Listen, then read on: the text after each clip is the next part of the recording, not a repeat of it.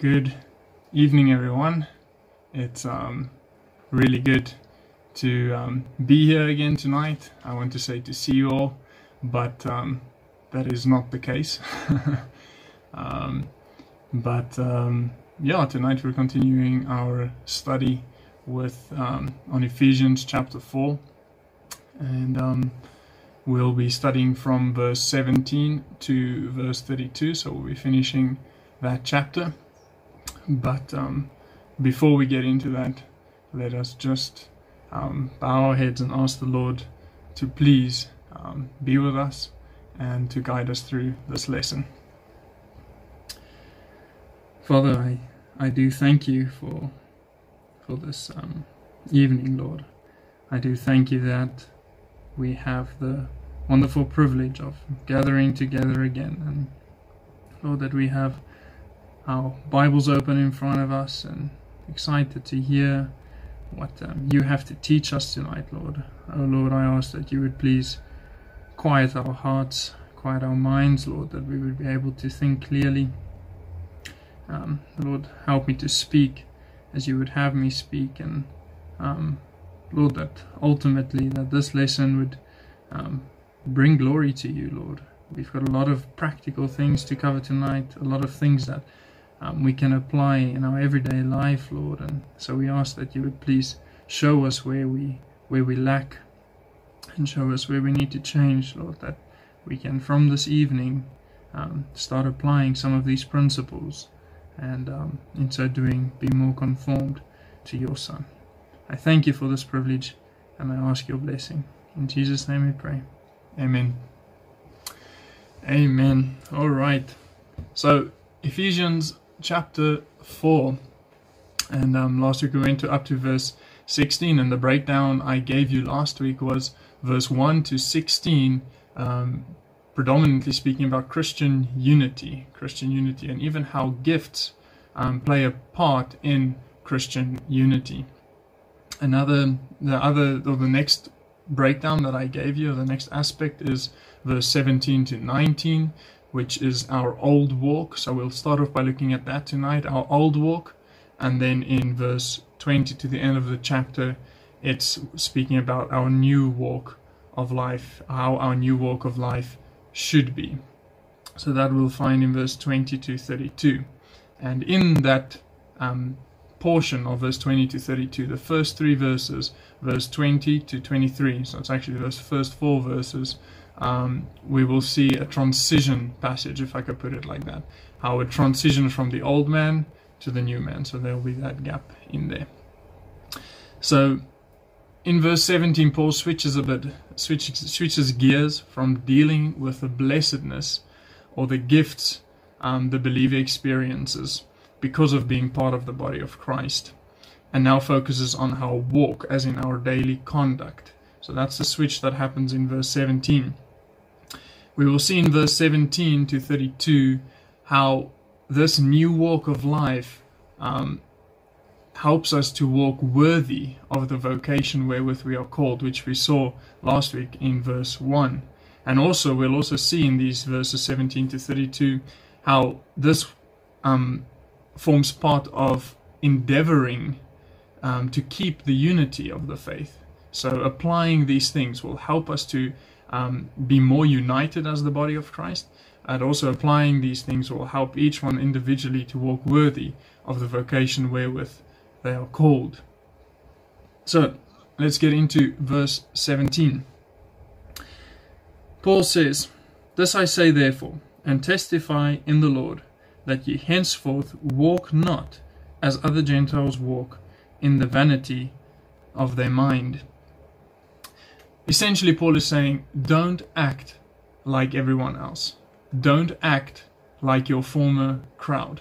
That is to say, your speech, your pursuits, the way you give, your reactions to situations, all of this needs to be different. Remember, you were once a part of this crowd, but as we saw in Ephesians 2, that "but now" or "but God," being children of disobedience, but God, by his grace, we are saved. And so because of this but God moment, because this has taken part in your life, You are called to be separate. We are called to be sanctified. And in 2 Corinthians chapter 4, verse 2 Corinthians chapter 6, verse 14, a verse you'll be familiar with, is be not unequally yoked together with unbelievers. But then in verse 17, just later on in that chapter, it says, wherefore, come out from among them, and be ye separate, saith the Lord, and touch not the unclean thing, and I will receive you. So we are called to be separated, separated from the idol, separated from the way the people think, the way people do things. We are called to be separate. And so it's sad and frustrating and often just confusing to see someone who claims to be saved but still enjoys the company of a lost crowd. The two just are almost irreconcilable, and these things should not be so. And that's why Paul says we need to come out. But then also in verse 17 it says, they walk not as the other Gentiles walk, in the vanity of their mind. That is to say, they were doing things the way they think that it should be done. They were doing what they thought was right in their own eyes. This is not good, but understandable, because what else do they have to go by? Because without God's word and the indwelling spirit in each of us, which happens when we get saved, what else is supposed to guide the unbeliever except the vanity of their mind, their own thoughts, what they think is best? And so it's an unfortunate situation they find themselves in, and that is why it's only by grace that we are saved, and we need to take that to them, because they are led by the vanity of their minds. And this type of life, being led by the vanity of your mind, will lead to sinful desires, and a deceitful heart would lead to moral relativity, and that leads to an empty and vain life. If you've ever read Ecclesiastes, and you read how Solomon gave himself to all the desires of his heart, and we'll actually look at some of those verses later, but if you look at that, you'll see it's all vain.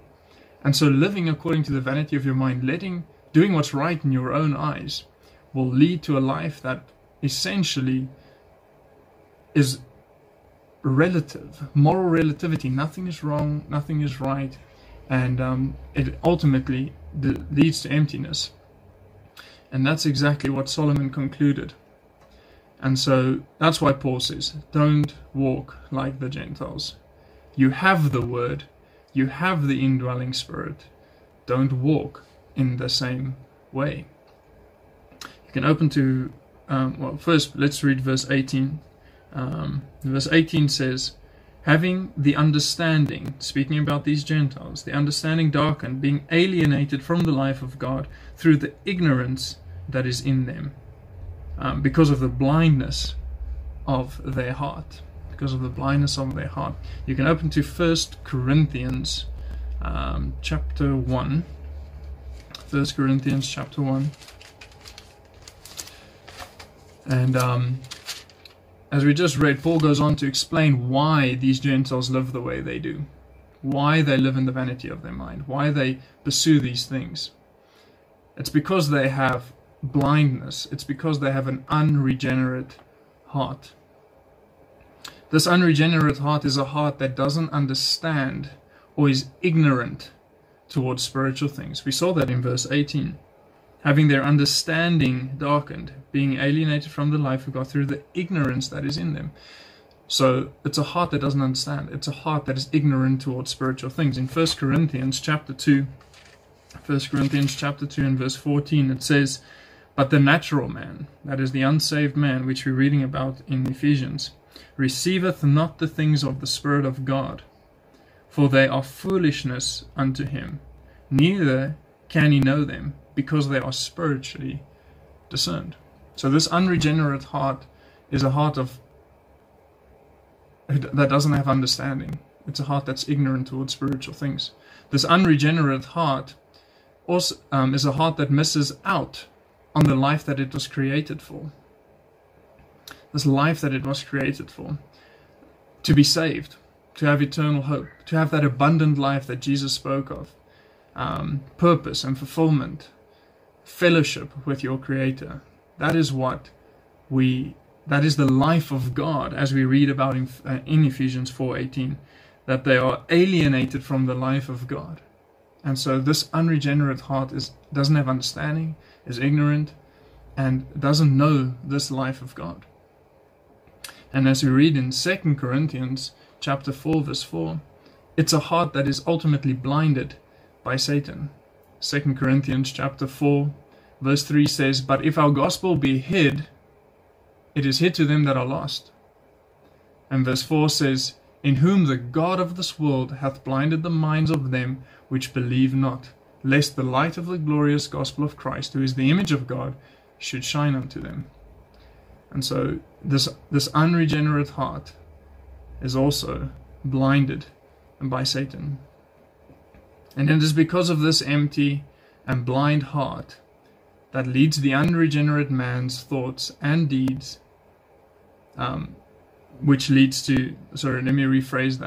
It's because of the unregenerate man's heart that leads to the deeds that we're going to read about in verse 19. In verse 19 we read, "Who being past feeling have given themselves over to lasciviousness, to work all uncleanness with greediness." And so you have a heart that is alienated from the life of God, that doesn't understand spiritual things. And because this Gentile has this heart, it leads to this hopelessness, this meaningless life, this life that is past feeling. So I want to say their heart is hardened. They couldn't care less. Or this heart of lasciviousness, which we also read in verse 19, which is essentially excessive living, this life that just can't be satiated. And so you either have, on the one side, this unregenerate heart leads to a life that is meaningless, hopeless, or it leads to a life that is given over to fulfilling every lust that you have, but ultimately leaves you empty. This life doesn't satisfy. Nothing is ever enough. Sexual pleasures, lasciviousness, sin, that's the uncleanness spoken of in verse 19, money, that's the greediness spoken of in verse 19. Nothing can fill the God-shaped void that exists in every soul. And that's why Paul says, come out, put away. You can't live amongst these Gentiles. Your life can't look like it because none of this is true of you. And so these people who have these God-shaped voids in them, the more they give themselves to these lasciviousness, the greediness, the uncleanness, the more they give themselves to it, the more their hearts grow hard, the more they go past feeling. Almost like a scab that forms, and they get disappointed each time they pursue these things. When I think about this idea, it tells me that there's something pre-programmed in every person that distinguishes right from wrong. Because doing what's right leads to fulfillment, leads to purpose. Doing what's wrong leads to emptiness, leads to this void, this meaningless. So something inside, even in the unregenerate heart, knows what's right and what is wrong. We read about that in Romans chapter 1. But the more they prick their conscience by ignoring this call to meaning, this call to hope, the more they ignore this, the harder their heart gets until they're ultimately past feeling. So I think that what we should caution ourselves against is not to fall for the trap that following your heart or following your desires will lead to fulfillment. That's the theme today.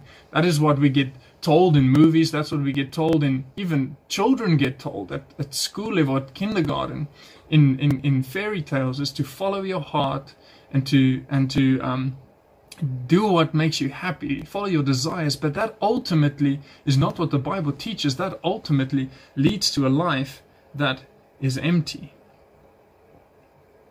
Ravi Zacharias said the following. Pastor Mike shared a similar quote recently in Romans class. But Ravi Zacharias said, meaninglessness does not come from being weary of pain, but from being weary of pleasure. It is not pain that has driven the West into emptiness. It has been the drowning of meaning in oceans of pleasure. The drowning of meaning in oceans of pleasure. I want you to turn to Ecclesiastes, and I want you to see what Solomon had to say, Ecclesiastes, about essentially giving himself to pleasure and how it ultimately led to his emptiness, to vanity. So Ecclesiastes chapter 1, just after the book of Proverbs, Ecclesiastes chapter 1 and verse 8. Ecclesiastes 1 verse 8, it says, all things are full of labor. Man cannot utter it. The eye is not satisfied with seeing, nor the ear filled with hearing. So you won't be satisfied if you think hearing this or seeing this or whatever it is that you desire, giving yourself to that desire will not satisfy you. Look at Ecclesiastes chapter 2 verse 11. Then I looked on all the works that my hands had wrought. Now, I encourage you to read it. He says he gave himself to everything that he wanted, and he explains what it is he gave himself to. And then he says, then I looked on all the works that my hands had wrought, and on all the labor that I had labored to do, and behold, all was vanity, and a vexation of the spirit, and there was no profit under the sun. Ecclesiastes chapter 5. Ecclesiastes chapter 5 and verse 10. It says, he that loveth silver shall not be satisfied with silver, nor he that loveth abundance with increase. This also is vanity.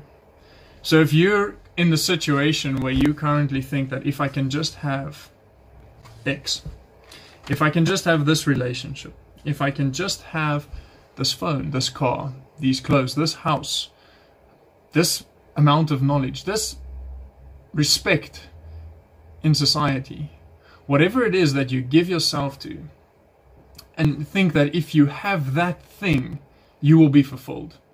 That leads to ultimate meaninglessness, because you gave yourself to the thing that you thought would fulfill you, and that thing left you empty. And so when Paul speaks in Ephesians chapter 4, and when he says they are past feeling and they have given themselves, they've completely given themselves over to lasciviousness and all this, but ultimately it left them empty. So Paul says, don't walk as the other Gentiles walk, who seek fulfillment in the things of this world, but rather set your affections on things above, and be led of the Spirit and God's Word, and not your deceitful heart. And that's the privilege. It's not a curse. It's not a, oh, I can't live according to my desires. It's a privilege to have God's Word and to have the Spirit to guide you, instead of only your sinful heart and deceitful heart. Let's move on. In Ephesians chapter 4 verse 20. It says, but ye have not so learned Christ. So this is what I call the transition from the old man to the new man. Now Paul's going to speak about this transition. And he starts off by saying, but ye have not so learned Christ, if so be that ye have heard him, and have been taught by him, as the truth is in Jesus. He's essentially saying, if you have learned, that is to say, gotten to know Christ by hearing and being taught the truth, that's what we see in verse 21, the hearing and the teaching of the truth. So if you have gotten to know Christ by the hearing and being taught the truth found in him, you cannot conclude that you can now continue living like the Gentiles. He spoke about the life of the Gentiles, and he says, you have not so learned Christ. You can't, if you've been exposed to the truth and you've heard the truth of the gospel, you can't conclude in your mind and say, now that I am saved, I can continue living like the Gentiles. It's not saying you can't do that, you can do that. But he said you can't conclude that biblically, because that would be a completely false conclusion to make. If you conclude that, you can continue living like the Gentiles, you never learned Christ. You never got to know Christ. You haven't found truth yet. If I can put it simply, that's not how the Christian life works, nor is it how a Christian thinks. The Christian who has been taught the truth by Christ rather thinks like verse 22 to 24. Let's read verse 22 to 24. It says, that ye put off concerning the former conversation the old man, which is corrupt according to the deceitful lusts, and be renewed in the spirit of your mind, and that ye put on the new man, which after God is created in righteousness and true holiness. That is how someone who is saved thinks. That's how they start to think. It's more, how do I put off? How do I put on? I want to be renewed in the spirit of my mind. Now in verse 21, something I just want to point out. It says, if you have heard, and you have been taught by him. This newness of life, spoken of in the rest of the chapter, is true for those who have fellowship with Christ. Fellowship, you hear him, you are taught by him. So the admonition I want to say is that if your only source of spiritual food is from a pastor or from a lesson like this, which is not a bad thing, but if it's your only source of spiritual food, you never hear personally from the truth, in other words, from Jesus directly, through the truth, the scripture, so from the truth, through the truth, then you will lack spiritual growth. Grow in fellowship with your Savior by giving heed to the truth that is found in him, and let that truth shape the way you live and think. Now, before we get into verse 22 and onward, I just want to mention that a great cross-reference to this passage in Ephesians chapter 4 is Colossians chapter 3. So, I know Pastor Mike has pointed it out in Colossians class, so I'm not going to do much of those cross-referencing now, but I would encourage you to study that in your own time. Look at Ephesians 4 and 5 and cross-reference that to Colossians chapter 3. Now, in verse 22, it says, that you put off concerning the former conversation the old man, which is corrupt according to the deceitful lusts. So put off the former conversation. That is to lay aside, to renounce this old way of living, the way of the Gentiles. Now it says, put off. But when we studied in Romans chapter 6, verse 6, it says, knowing this, that our old man is crucified with him. Our old man is crucified. So why do we have to put off this old man if this old man is already crucified? It's a classic example of standing versus state. Your standing is that you are crucified with Christ. But your state is one of, I can be living for the old man, the old nature, or I can be putting off that old nature and be putting on the new man. You see, the one is an eternal standing. The one never changes. The one is by grace through faith. The other, it's a gift of God. The other is one of, what do you do daily with the truth? What do you do daily with this grace that has been shown to you, that's been imputed to you?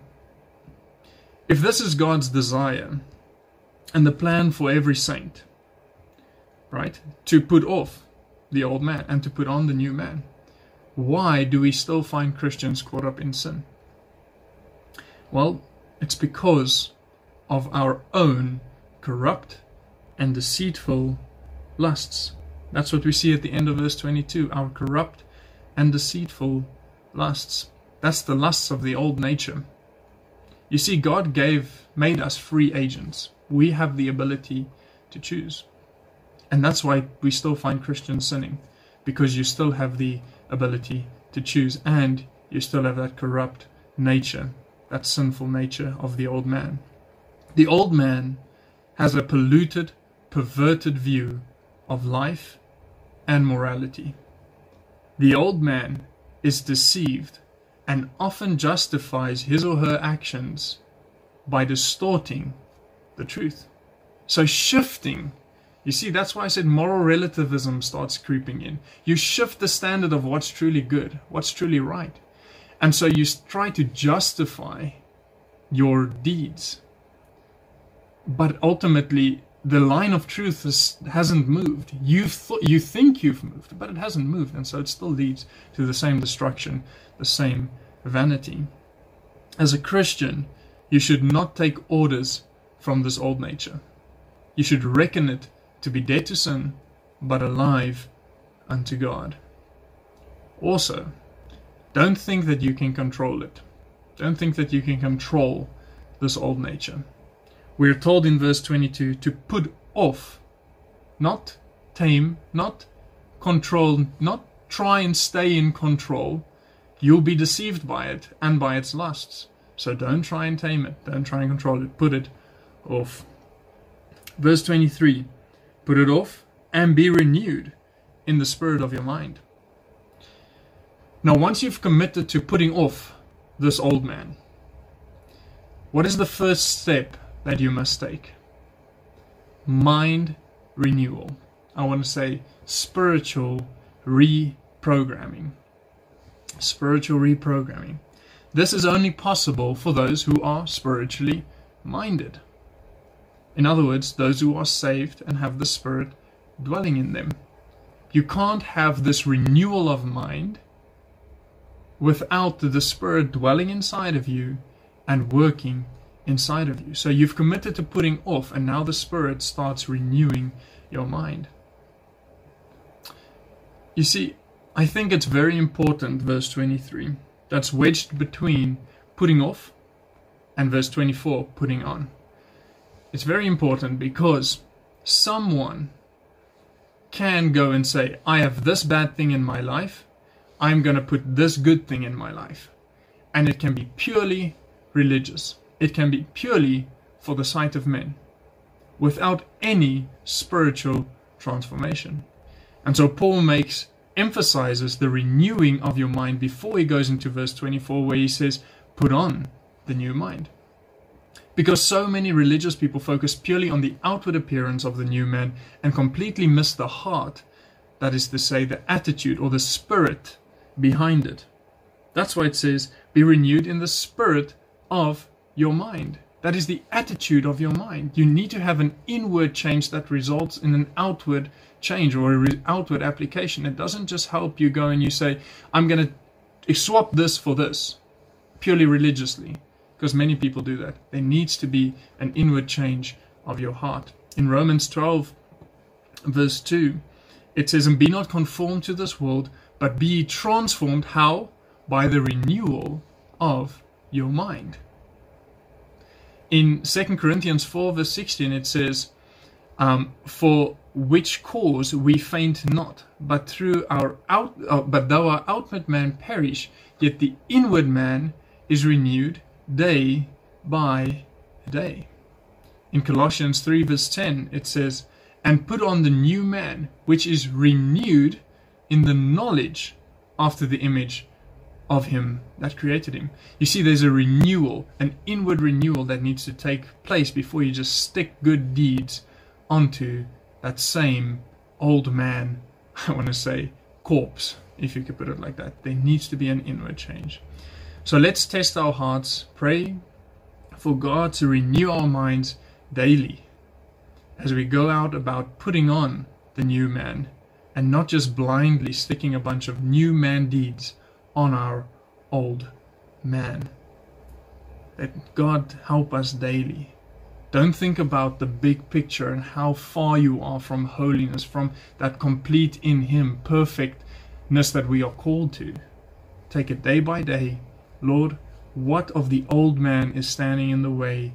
Lord, what of the new man must be present in my life? Renew my thoughts that I might live that way.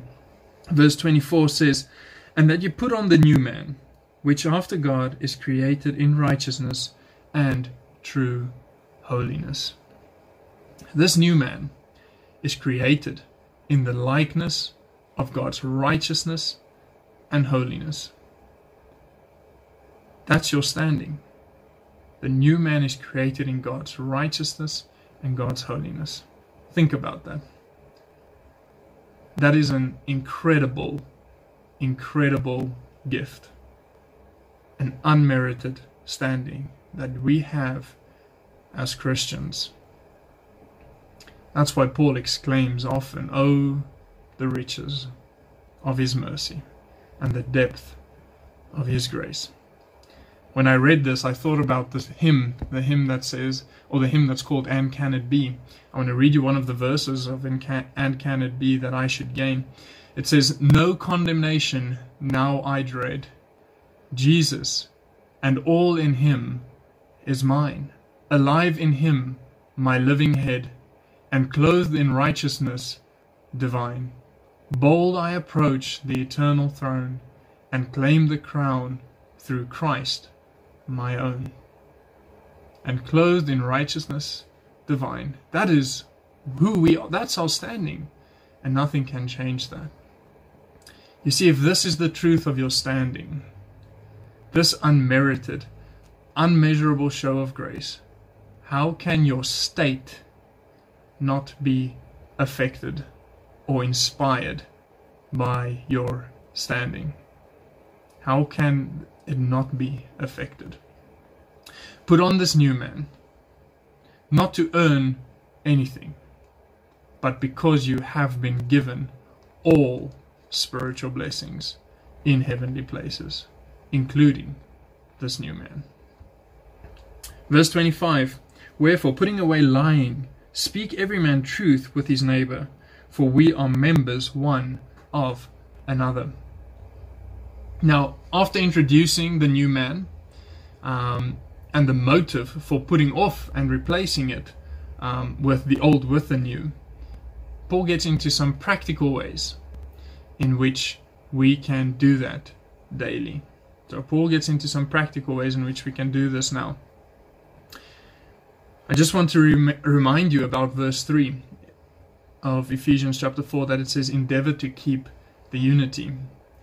So this unity is only possible if those in the church are putting off the old man and putting on the new man.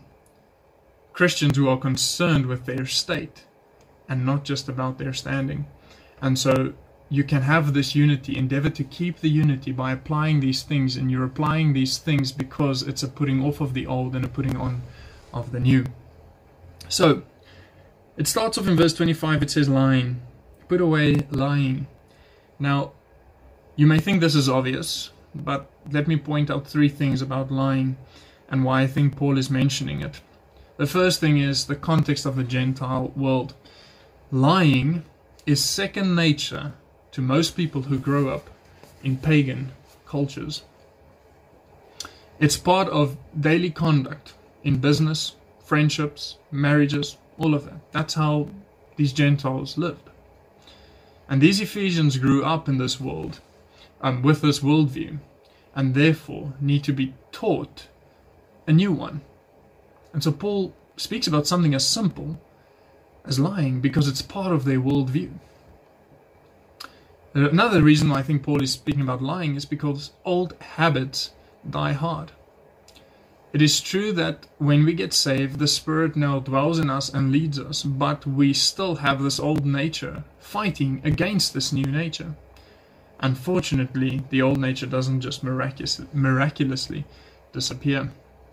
So Paul acknowledges the need for daily renewing of our minds and deeds, even in the small things like lying. You need to think differently. We need to be renewed. And so the last reason I think Paul speaks about lying or mentions lying is also because it's easy to conceal or justify. Let me give you some examples and see if any apply to you. You can hide the defects in something you are selling, or sell it for more than what it's worth. You can tell someone who you don't want to see that you're occupied and you can't see them. You can color in a story to make it seem better, or make someone you're telling the story about seem worse. You can omit certain points from a story purposely to misguide the listener's understanding. You can use it to pull out of commitments by saying, yes, I'll be there, but then, sorry, something else came up. And when I think about that, social media, instant messaging, makes that so much easier, because you don't have to look anyone in the face. You can just say, sorry, I can't. And that is essentially lying, unless it's obviously for something serious. But if it's for something serious, then it'll be something worth discussing. So I think lying is very easy to conceal or to justify, and we need to check ourselves whether we are in line with the standard that God calls us to be. So as simple as put away lying may sound that Paul is saying here, it's not easy to apply. So pray that the Spirit open your eyes to any dishonesty in you and deal with it one day at a time. So replacing lies with truth will, one, separate you from this Gentile world, which you're called to be to come out from, but it will also help you in the pursuit of unity in the church. You can't have unity when brothers and sisters are lying to one another to any extent. So let's put away lying. And that's why it says, rather speak truth, everyone to his neighbor. Now, verse 26. It says, be angry and sin not. Let not the sun go down upon your wrath. Be angry and sin not. Now, we had an excellent lesson this Sunday on meekness, and how meekness affords a place for your wrath. This principle, once again, is affirmed in this verse. There's a place for your wrath. Be angry and sin not. Meekness will afford you the ability to get angry without having to sin. Now, how can we be angry and not sin? Think about the principle that we learn about in James chapter 1. I want you to look at James chapter 1. We have a principle in James chapter 1 that I think applies to be angry and sin not. James chapter 1 and verse 14 speaks about temptation and how lust forms and how lust leads to sin. So I want to apply that to anger. In James chapter 1 verse 14 it says, but every man is tempted when he is drawn away of his own lust and enticed. Then when lust hath conceived, it brings forth sin. And sin, when it is finished, brings forth death. So, how can you be angry and not sin? Well, first thing is know that you will be tempted. In other words, you will be tempted to act on your anger. You will be angered. And anger is the temptation to act upon it. Okay? So, you will be tempted. And the desire to take vengeance or to see that other person suffer will come up. And so that is that lust, I want to say. So every man is tempted when he is drawn away of his own lust, and enticed. And when that lust hath conceived, it bringeth forth sin. And so that's the principle. Temptation, in other words, the anger will be there. And the temptation will be to act upon that anger. And so when you act upon that anger in vengeance or in hurting another person or in saying something back that isn't sinful, that is, then anger has led to sin. But the moment So the moment you allow that sin or that temptation to stick with you, to fester, and to let the sun go down on your wrath, as it says at the end of the verse, lust hath conceived in your heart, and it's bringing forth sin. Rather, we as Christians should deal with anger biblically. We should not let the sun go down in our wrath. We should not let it fester in our hearts. And we should not act upon the temptation that comes with the anger. In Matthew 5 verse 22, Jesus said that, but I say unto you, that whosoever is angry with his brother without a cause shall be in danger of judgment. So there is anger, which can be for a righteous cause. And Jesus set an example of how to deal with anger, how to deal with this righteous anger. In Mark chapter 3 verse 5, it speaks about Jesus, and it says, and when he had looked round about on them with anger, that is the Pharisees, being grieved for their hardness of their hearts. So you see, the anger led to a grief for the hardness of their heart, for the sinful state that they are in. And so anger can be fine if it's righteous anger. And Jesus gave us an example of that. Also, how Christians should deal with anger biblically, Paul said in Romans 12, verse 17 to 19, recompense no man evil for evil. Provide things honest in the sight of all men. If it be possible, as much as lieth in you, live peaceably with all men. Dearly beloved, avenge not yourselves, but rather give place unto wrath, for it is written, vengeance is mine, I will repay, saith the Lord. And so we see there how we should strive to live peaceably with all men. That is how a Christian should deal with anger.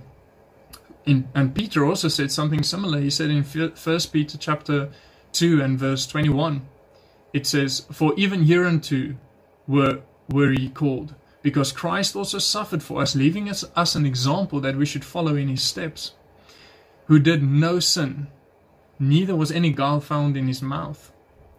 Now, verse 23, who when he was reviled, reviled not again.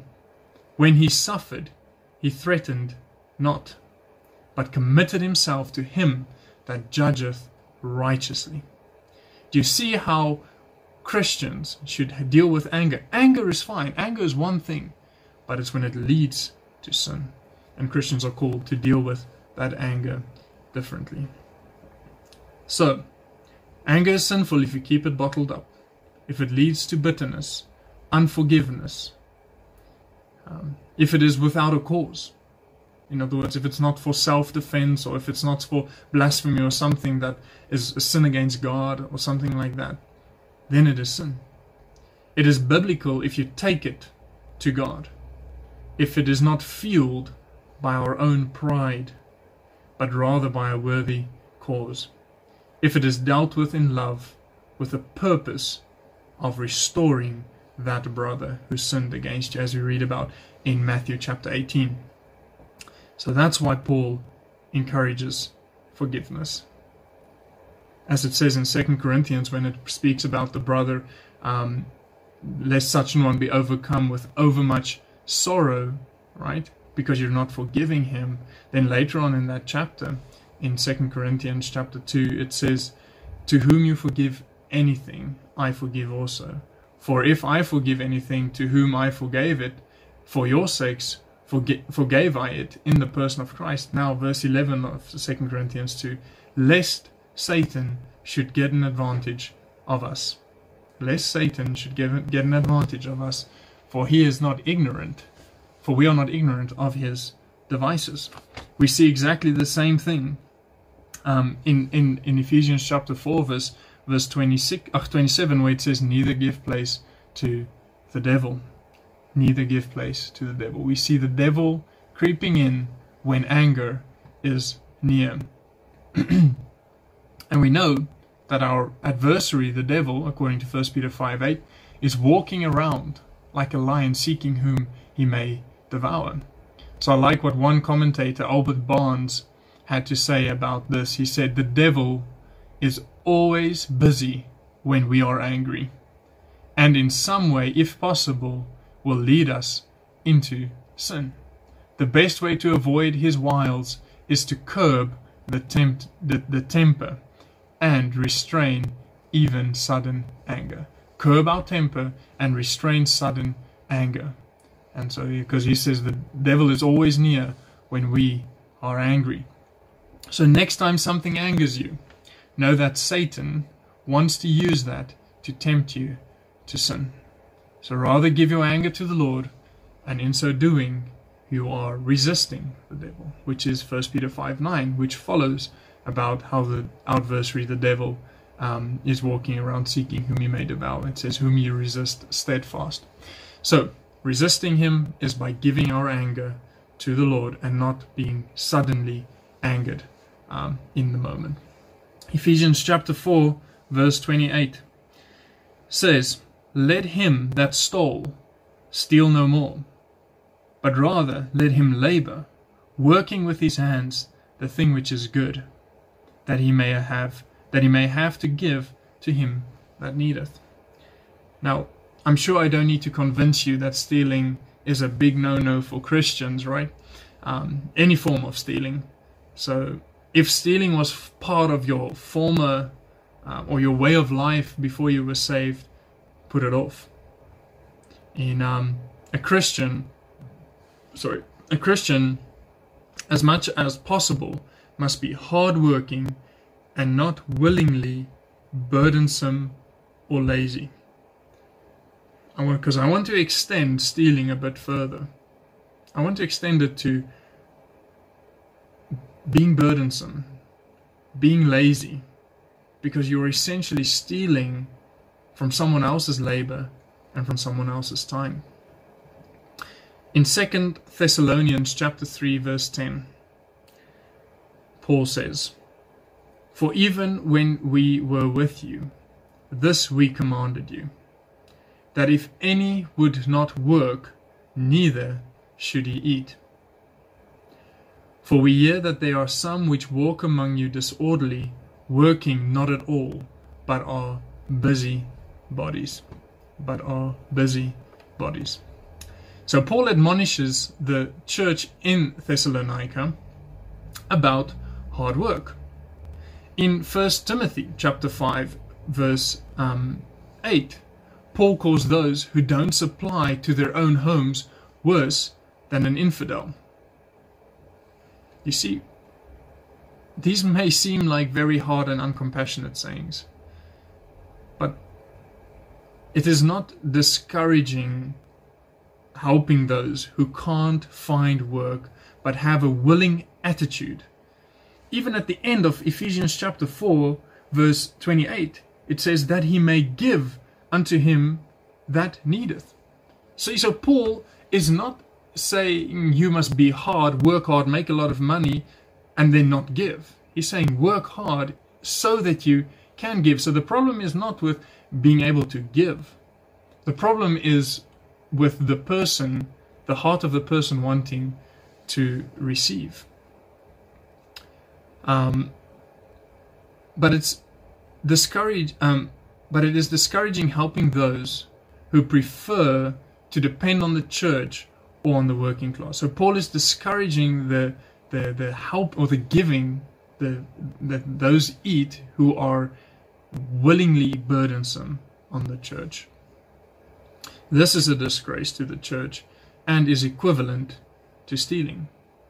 So never be someone who is willingly burdensome on the church, but rather, if you're in true need, by all means, those who can help in the need to provide, need to help in the need. We need to give as God has prospered us. There's nothing against giving. The problem is the heart of the person who is asking for the help. And so this may seem off topic, but I'm connecting it to stealing because there are many people in the body of Christ who would often capitalize on the setting of a church and the people in the church for their own gain, and rather than diligently seeking to find a job, so that they can be the ones giving to those who are in need. So Paul encourages hard work and discipline in avenues of honest and good business, not for selfish gain, but to be able to be more of a blessing to those in need. This is how the body of Christ functions. Those who work supply the funds for the various ministries and missionaries. Those who work supply the means for those ministries and missionaries. Without this balance, ministry fails. I wanted to read you a quote. It is an excellent quote in a book that I was reading recently about the perfect will of God. But I don't have the book with me. So I'll post it on the group afterwards. Alright, verse 29. It says, "Let no communication proceed out of your mouth, but that which is good to the use of edifying, that it may minister grace unto the hearers." Corrupt communication.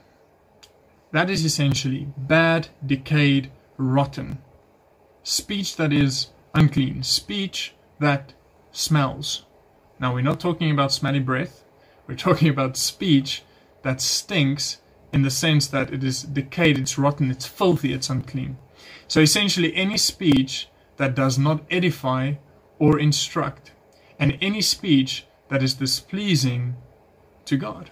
Any speech that is displeasing to God. This is one of the most appropriate admonitions, as it is one of the most difficult points to implement. James chapter 3 verse 2, your attendance verse for tonight, says, James chapter 3 verse 2, "For in many things we offend all. If any man offend not in word, the same is a perfect man, and able to bridle the whole body." If you are able to open your mouth and never speak corruptly, you are perfect. In other words, you are not a human. The sad fact about this is that it speaks of a deeper problem, because Jesus said, "Out of the abundance of the heart, the mouth speaketh." So if there's corrupt and evil things coming out of our mouth, it's because there's still corruption in our heart.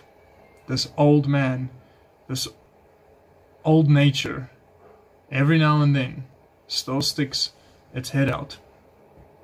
So, how do we adhere to the verse that says, "Let no corrupt communication proceed out of your mouth"? Well, you daily put off the old and put on the new. I emphasize daily.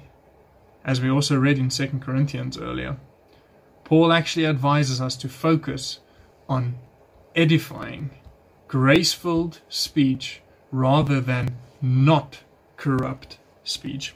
He says, "Let no corrupt communication proceed out of your mouth, but that which is good to the use of edification, that it may minister grace unto the hearers." If your focus is to administer grace, to edify, to speak good, then it'll be a lot more difficult for that old man to speak corruptly, if I could put it like that. And so if you set your heart in administering this grace by which we are sealed, and this grace by which we are kept, to those around you, your speech will follow suit. It's also worth reminding ourselves that we will one day give account of the words that we idly or sinfully speak. So as someone once told me, when it comes to speech and what you say, they said, "Taste your words before you spit them out." Taste your words before you spit them out. And I think that is a daily principle that each of us should have on the forefront of our minds as we put off the old man and put on the new man, so that we can administer grace to the hearers. Alright, now something that I just want to point out briefly in verse 25, 28 and 29. 25 says, "Put away lying, speak every man truth." Verse 28 says, "Let him that steal rather work and labor with his hands." Verse 29 says, "Let no corrupt communication proceed out of your mouth, but that which is good."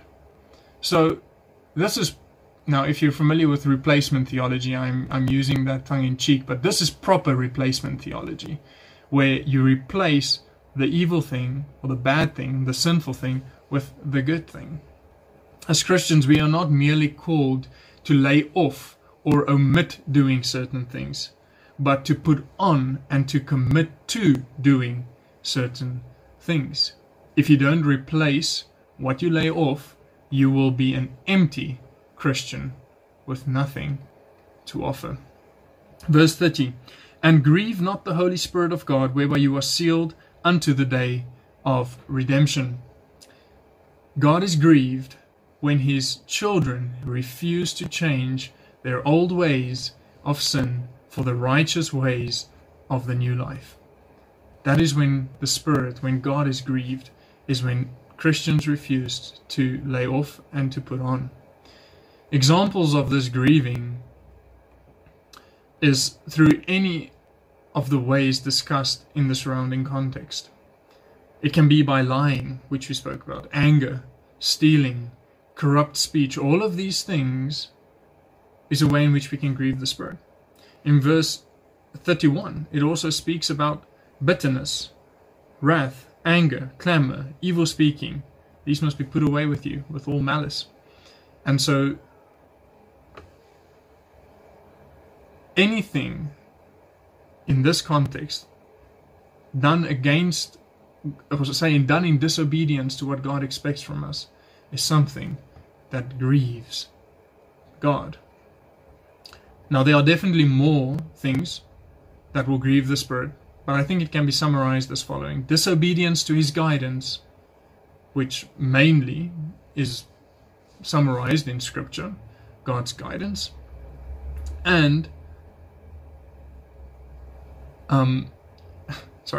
disobedience to God's word will lead to a life that is grieving the Spirit. Disobedience. So you need to know God's word so that the Spirit can lead you through that truth so that you do not grieve the Spirit. So it all comes down to Scripture once again. Then it says in verse 30, "You shouldn't grieve the Holy Spirit, whereby you are sealed until the day of redemption." Now, we spoke about this in Ephesians chapter 1, verse 13 to 14, and how the Spirit of God is our down payment. It's our guarantor of eternal redemption. It's what the fact that we have the Spirit, the fact that we are sealed by that Spirit, is what gives us hope of the payment, the final payment which will be made when we are ultimately redeemed, when Christ comes to take his bride away. And so this is also, speaking about the Spirit, I also think it's a good time to just briefly mention the personhood of the Spirit, because many teach that the Spirit is merely a blind and impersonal force. This is not the case if we look at the way Scripture reveals or speaks of the Spirit. In Ephesians 4 verse 30, we read about grieving the Spirit. You can't grieve a force. You can grieve a person. John 14 and John 16, the Spirit, the Comforter, is spoken or addressed in personal pronouns. He, his, we see that. That's also, you don't refer to things like that. John 14 and John 15, the Spirit takes personal care of believers and comforts them. He's called the Comforter. That is not something a force does. In John 16, the Spirit speaks and the Spirit guides. That's something a person does. In John 16, it speaks about the Spirit convicting of sin, righteousness, and judgment. That's something only a person can do. A personhood of the Spirit. In Romans 8, verse 26 to 27, the Spirit feels and helps our infirmities as he intercedes for us. That is something only a person can do. In 1 Corinthians 12 verse 11, we read that the Spirit has a will, as he divides severally the gifts as he will. So the Spirit has a will. I just thought I'd mention that on the side. All right, let's get into the last two verses and finish up. It says, verse 31, let all bitterness and wrath and anger and clamor and evil speaking be put away from you with all malice. Now, bitterness, this can definitely stem from pent-up anger. That is to say, letting the sun go down on your anger. In Hebrews 12 verse 14 to 16, we're not going to read that now, but it speaks about a root of bitterness that will spring up in you if you do not strive to live peaceably with those around you. We read about that as well in Romans 12. So striving for peace implies forgiveness and anger appropriately dealt with. If you don't do this, you will be defiled. That is to say, you will be completely polluted, soiled, and that root that grew in you will grow into a tree because you gave place to the devil through your anger. And it will lead to, I want to say, a tree of bitterness. And potentially, this tree, this bitterness, will lead you to do things that you will forever regret. And that's what we read in Hebrews 12 verse 6. How that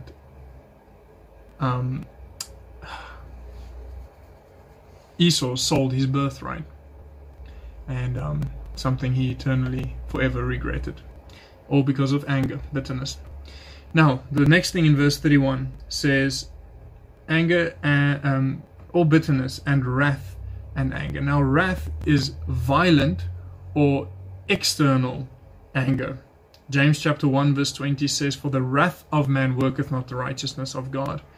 So it's a violent external anger. This is acting out in the passion of a moment. So don't let your emotions or your passions dictate your actions. That's what it says when it speaks about wrath. We're not going to go into anger. We've spoken about anger. And the next thing in verse 31 is clamor.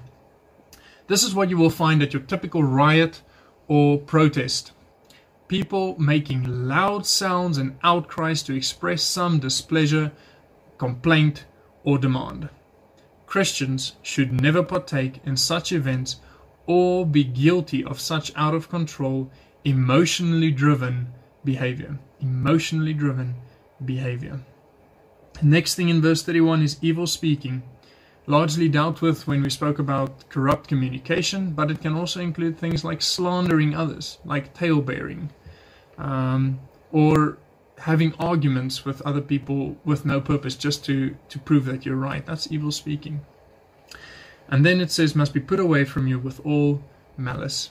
Now malice, according to the Webster's Dictionary, is extreme enmity of heart, or malevolence, a disposition to injure others without cause, for mere personal gratification, or from a spirit of revenge, unprovoked malignity or spite. So it's hurting people just because you want to. It's for no apparent cause. This amongst all the other things mentioned here needs to be put away far from the believer. We have no business partaking in any of these deeds of the old man. We are to be different from the world. Hence, our conduct needs to be different. Our conduct should imitate verse 32. And verse 32 says, and be ye kind one to another, tender-hearted, forgiving one another, even as God, for Christ's sake, has forgiven you. I want to summarize it as, just be nice.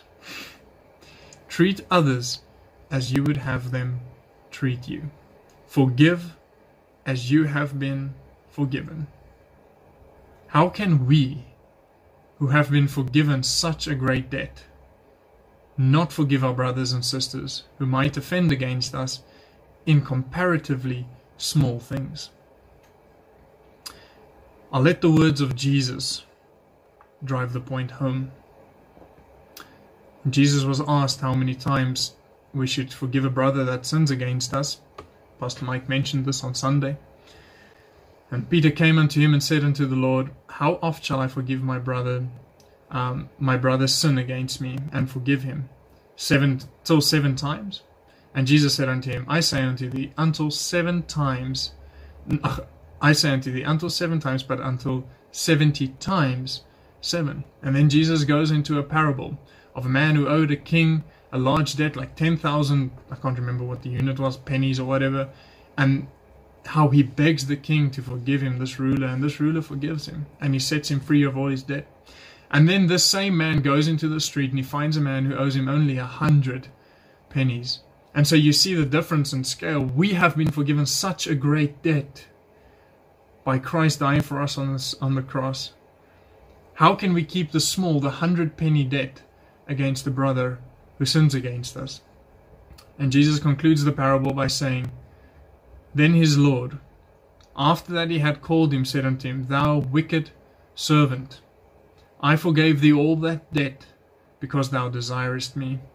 Shouldest not thou also have compassion on thy fellow servant, even as I had pity on thee?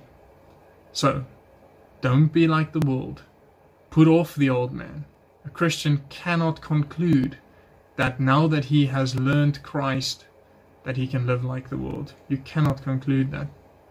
So, renew your mind by the word. Put on the new man, and as Jesus said, be nice, treat others as you would have them treat you, and forgive those who trespass against you, because you have been shown such great grace. Let's pray. Father, thank you so much. It's been such a blessing and such a privilege to spend this time in your word, to be able to be exhorted by it, be encouraged by it, be helped by it, Lord, to live lives that are pleasing unto you, Lord. Help us every day as we find things of the old man sticking out its head, that, Lord, that we would put it off, and, Father, that you would, through the renewing of our minds, through your word, show us how we can apply the new man, put on the deeds of the new man in our lives. Lord, help us, each of us, Lord. We each have our own struggles. I think so many of the things you spoke of tonight has universal application, and so, Lord, I trust that you would deal with each one individually, and Father, help us to change, and Lord, that you would be glorified, Lord, and that more people will be reached by the changed life they see in us, and when they see that, Lord, may we point it all to you for your glory. Pray this in Jesus' name. Amen.